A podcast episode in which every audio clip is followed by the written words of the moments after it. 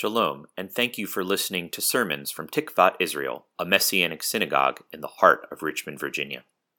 Listening to the podcast is great, but if you want the full experience, please join us on Zoom Saturday mornings at 10 a.m. for our worship service. For the Zoom link, please contact tikvatdirector at gmail.com, or you can contact us on our website, tikvatisrael.com.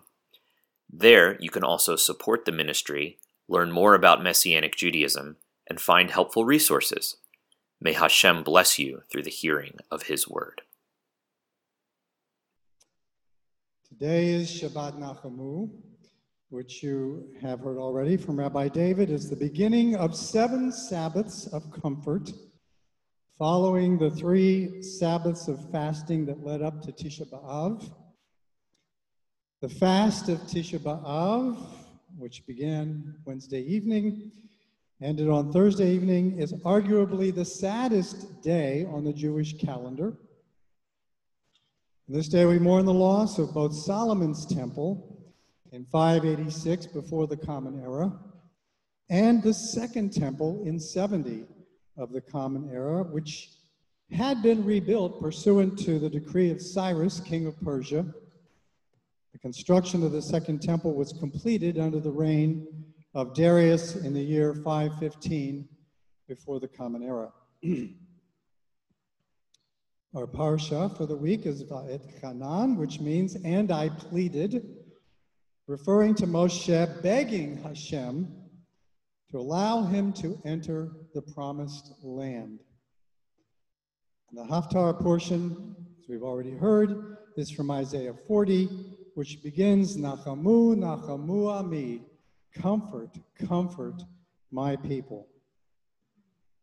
Today I will only briefly discuss the significance and context of these readings. I will focus most of my talk on comfort and hope. Comfort for the people of God, including Israel and Jewish people everywhere, and our hope, whereby we see the approaching restoration of the kingdom of Israel as the kingdom of God on earth. Along the way, I will mention how these historical events, the destruction of the two temples, might apply to us and impact us as Messianic Jews and Messianic Gentiles today. Okay, significance and context. First of all, how significant are the Ten Commandments? In today's Torah portion, Deuteronomy 5, Moshe repeats the Ten Commandments almost word for word from Exodus 20. That's pretty powerful, right? And second of all, how significant is the Shema? Also in the portion, we have Deuteronomy 6, where we find the Shema, arguably the greatest commandment. Third of all, how significant is it that Moshe asked permission to enter the promised land and Hashem didn't just say no, he said basically, well, something quite a bit stronger than no. He said, Don't ever ask me about this again. Anyone ever had occasion to say that to one of their kids? I think we should, should conclude from this that sin has consequences.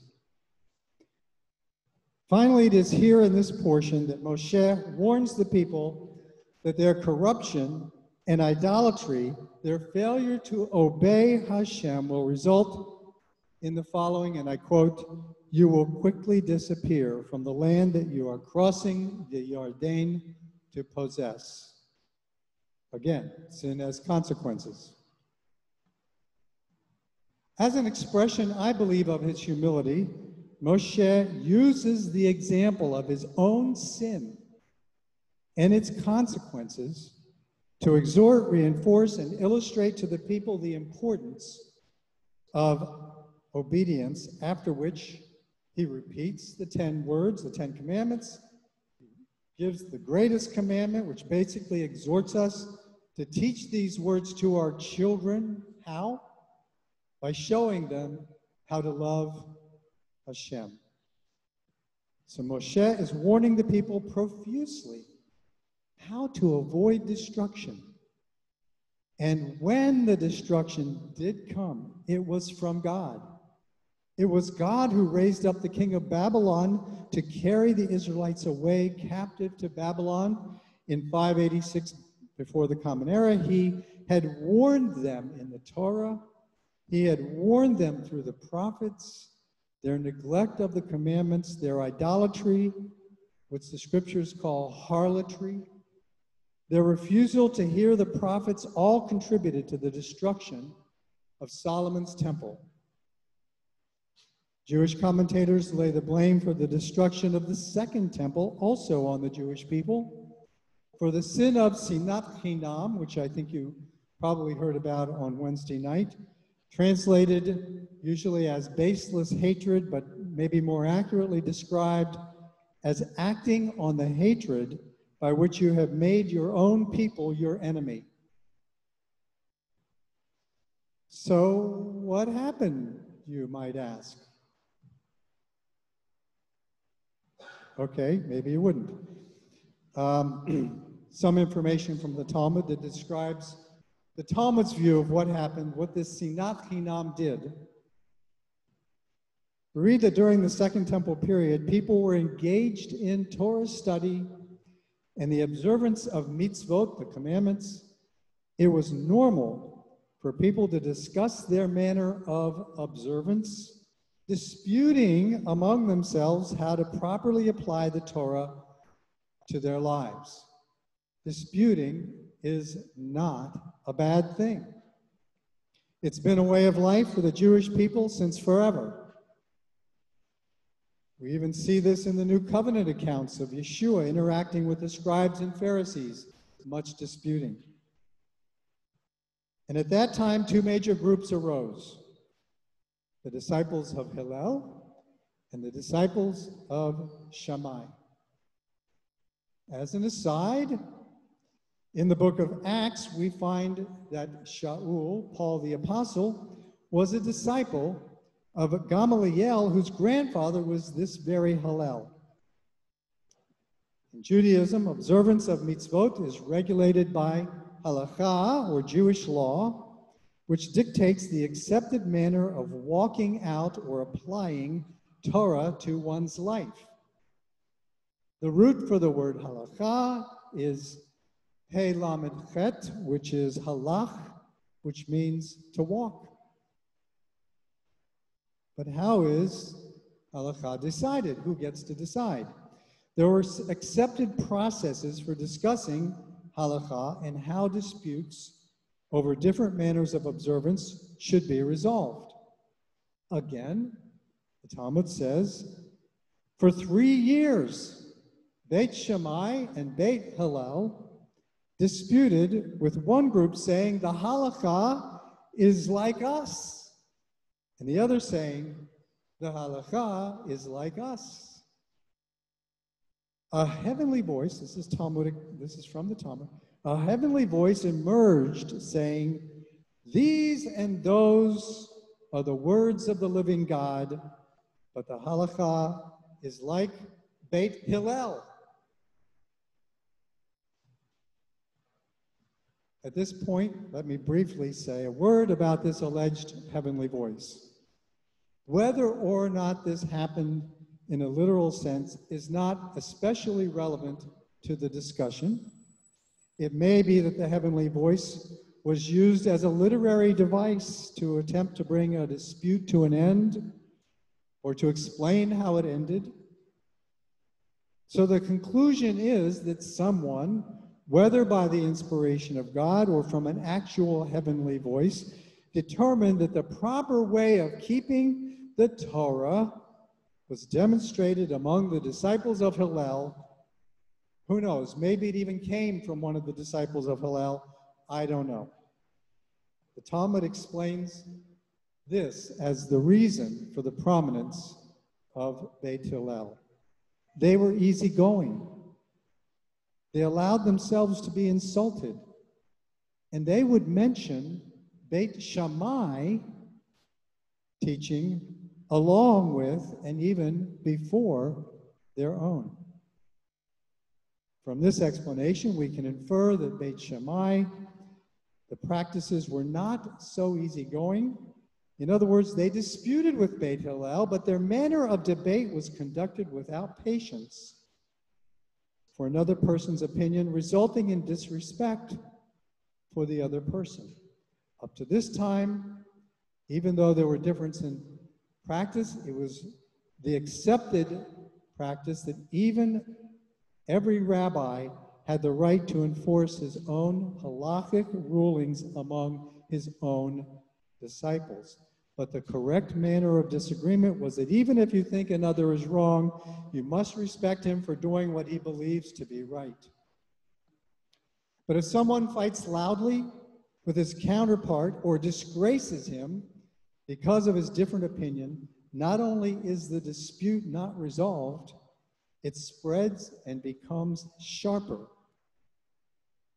It turns different opinions into different camps, creating a kind of sectarianism that describes the other camp as the enemy. In a message recently, a few months ago, from Rabbi Jamie Cowen, he described the same thing when we bring political discussion into our place of worship. But this is the sinat chinam, the hatred of one another that led to the destruction of the second temple. Our Haftarah portion comes from Isaiah. Isaiah prophesied the destruction of Judah and of the first temple. In Isaiah 39, he tells Hezekiah, Behold, days are coming when everything in your house which your fathers have stored up to this day, will be carried to Babylon. Nothing will be left, says Adonai. Moreover, some of your descendants who will issue from you, whom you will father, will be taken away and will become eunuchs in the palace of the king of Babylon. But the very next chapter, our Haftarah portion, Isaiah 40 speaks of comfort. In verse 2, he says, Speak kindly to the heart of Jerusalem and proclaim to her that her warfare has ended, that her iniquity has been removed, for she has received from Adonai's hand double for all her sins. This cry, Nachamu, Nachamu Ami, comfort my people, comes immediately after the prophecy of destruction, almost as if Hashem himself were crying over the destruction of his own people, which they rightly deserved.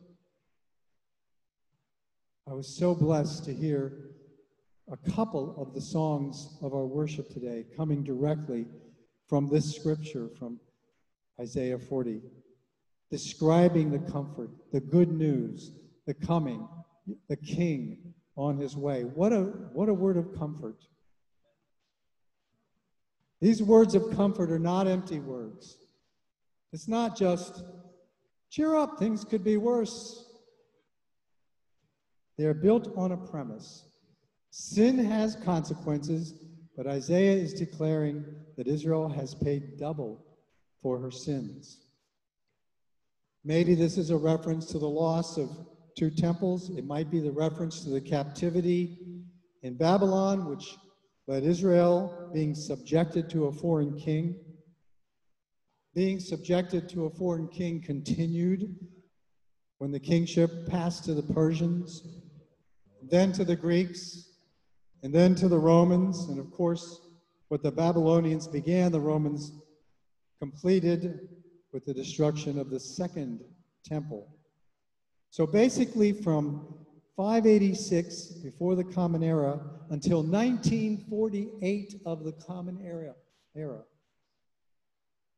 72 years ago, a period of 2,534 years, Israel never experienced sovereign rulership in her own land during that time. The Jewish people experienced ups and downs in every land where they wandered, but mostly downs. They were expelled from nearly every nation where they lived. They were persecuted and killed for being Jews. There were pogroms and inquisitions and a Holocaust from a Nazi dictator who attempted to wipe the Jewish people off the face of the earth. If Moshe warned the people that their sin would have consequences, Isaiah is declaring that there will come a time when all the consequences will have been doubly atoned for through the suffering that Israel experienced, as well as the coming of the Messiah. In Psalm 102, 13 through 17, we read, But you, Adonai, sit enthroned forever. Your renown is from generation to generation. You will arise and have compassion on Zion, for it is time to show favor to her. For the appointed time has come, for her stones are dear to your servants, and they cherish her dust. So the nations will fear Adonai's name, and all the kings of the earth your glory. For Adonai has rebuilt Zion, he has appeared in his glory. The appointed time to favor Zion has come. Has a nation ever been born in one day? But in one day, Israel went from not having been a nation for over 2,500 years to being a nation again. For many of you, that happened in your lifetime. Well, maybe not. Didn't happen in mine. So, and I'm probably one of the oldest here. there are many who believe that the temple will be rebuilt.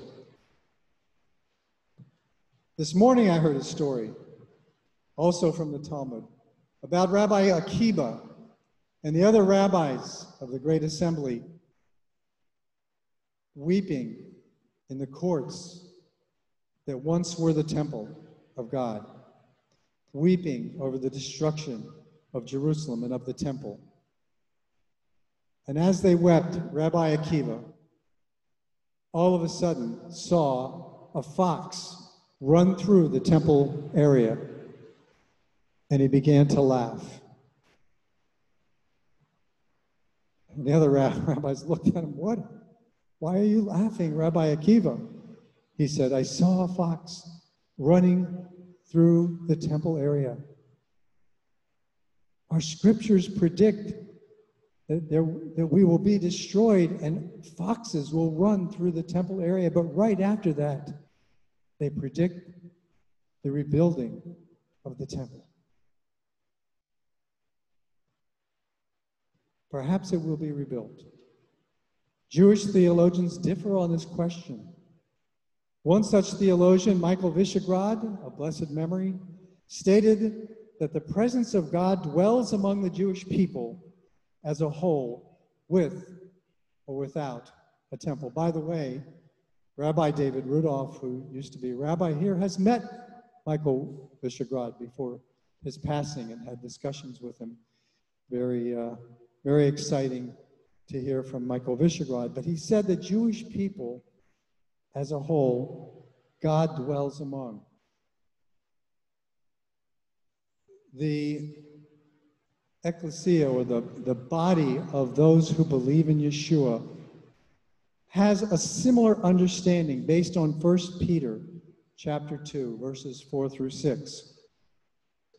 As you come to him, the living stone, rejected by people, but chosen by God and precious to him, you yourselves, as living stones, are being built into a spiritual house to be Kohanim, priests, set apart for God to offer spiritual sacrifices acceptable to Him through Yeshua, the Messiah. This is why the Tanakh says, in 1 Peter, he says, This is why the Tanakh says, Look, I am laying in Sion a stone, a chosen and precious cornerstone, and whoever rests his trust on it will certainly not be humiliated. I know most of us are familiar with 1 Corinthians 6 your body is a temple of the Holy Spirit within you. This, in context, refers to sexual immorality. But the spiritual temple that Peter is talking about is the corporate body, the ecclesia, the universal body of Messiah, of which we all in Tikvat Israel profess to be members. And in some mysterious way, we are also connected with the whole house of Israel, among whom the presence of Hashem also dwells. We can and should mourn the loss of the temple. It was a place of worship, of study, and of sacrifices. And when you read the Psalms, the kind of worship that was expressed there was amazing. Even amazing worship that we experience here. Can you imagine having that same kind of worship in the temple of God? I mean, it just adds to it. At the same time, we should consider the temple that is the presence of God in the world today. Where is God in the world?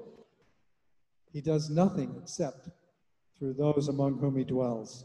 If ever there was an occasion for the sin of sinat chinam, baseless hatred, it has the potential to show up in the body of Messiah. At first, there was a schism between Jewish believers and Gentile believers. Then there was a division between the East and the West. Then there was the Reformation, leading to multiple denominations. I'm not saying all of things, these things were always completely terrible, but there was division within the Protestant movement. Today, there are non denominational groups and individual congregations basically operating under their own authority.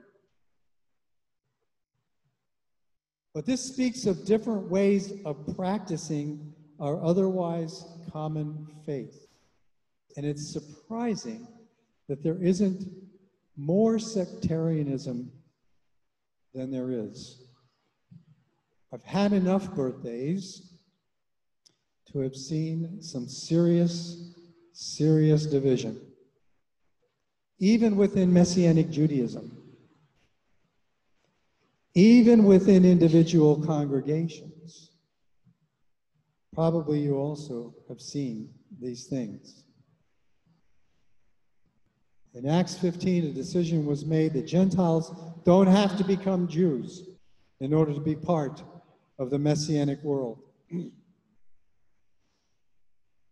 Yet you have Jews who are called to keep all of the Torah.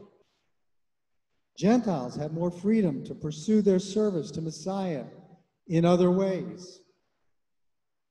Paul warns in Romans 11 that Gentile believers ought not to become boastful against the Jews, just as Jews ought not to become resentful towards Gentiles. The same breaking off that occurred of the Jews could also occur with those who boast. Is this not a warning against sinat chinam? I believe Philippians 2, starting in verse 1, is a warning against sinat chinam. It doesn't say those words, but Paul writes, Therefore, if there is any encouragement in Messiah, if there is any comfort of love,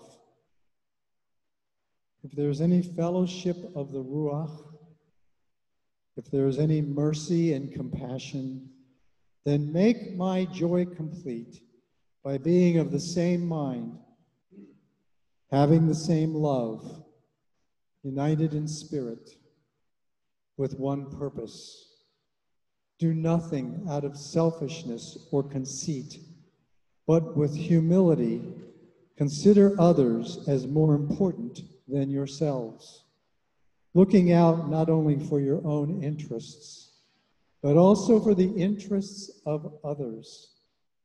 Have this attitude in yourselves, which also was in Messiah Yeshua. Peter exhorts us to be united in love. Let us all, therefore, endeavor to speak kindly to one another and so fulfill the law of Messiah.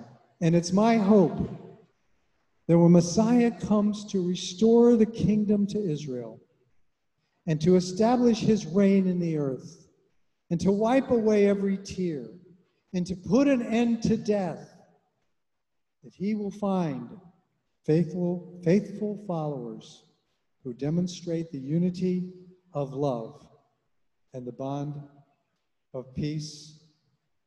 And we say, Amen. I yield my time.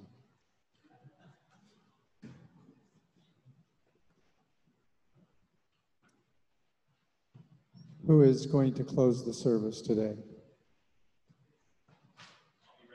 Okay. Pray for who? Pray for you? I had somebody come up to me before the service or during the service and say, I think we need to pray for this congregation. Father, let this congregation be a beacon. Let this congregation be established in love. Let this congregation be a, like a, a hard diamond of testimony.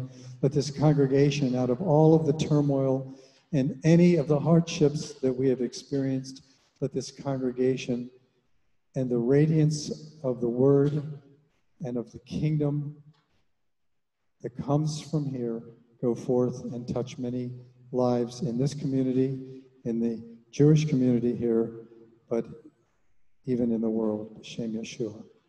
Amen.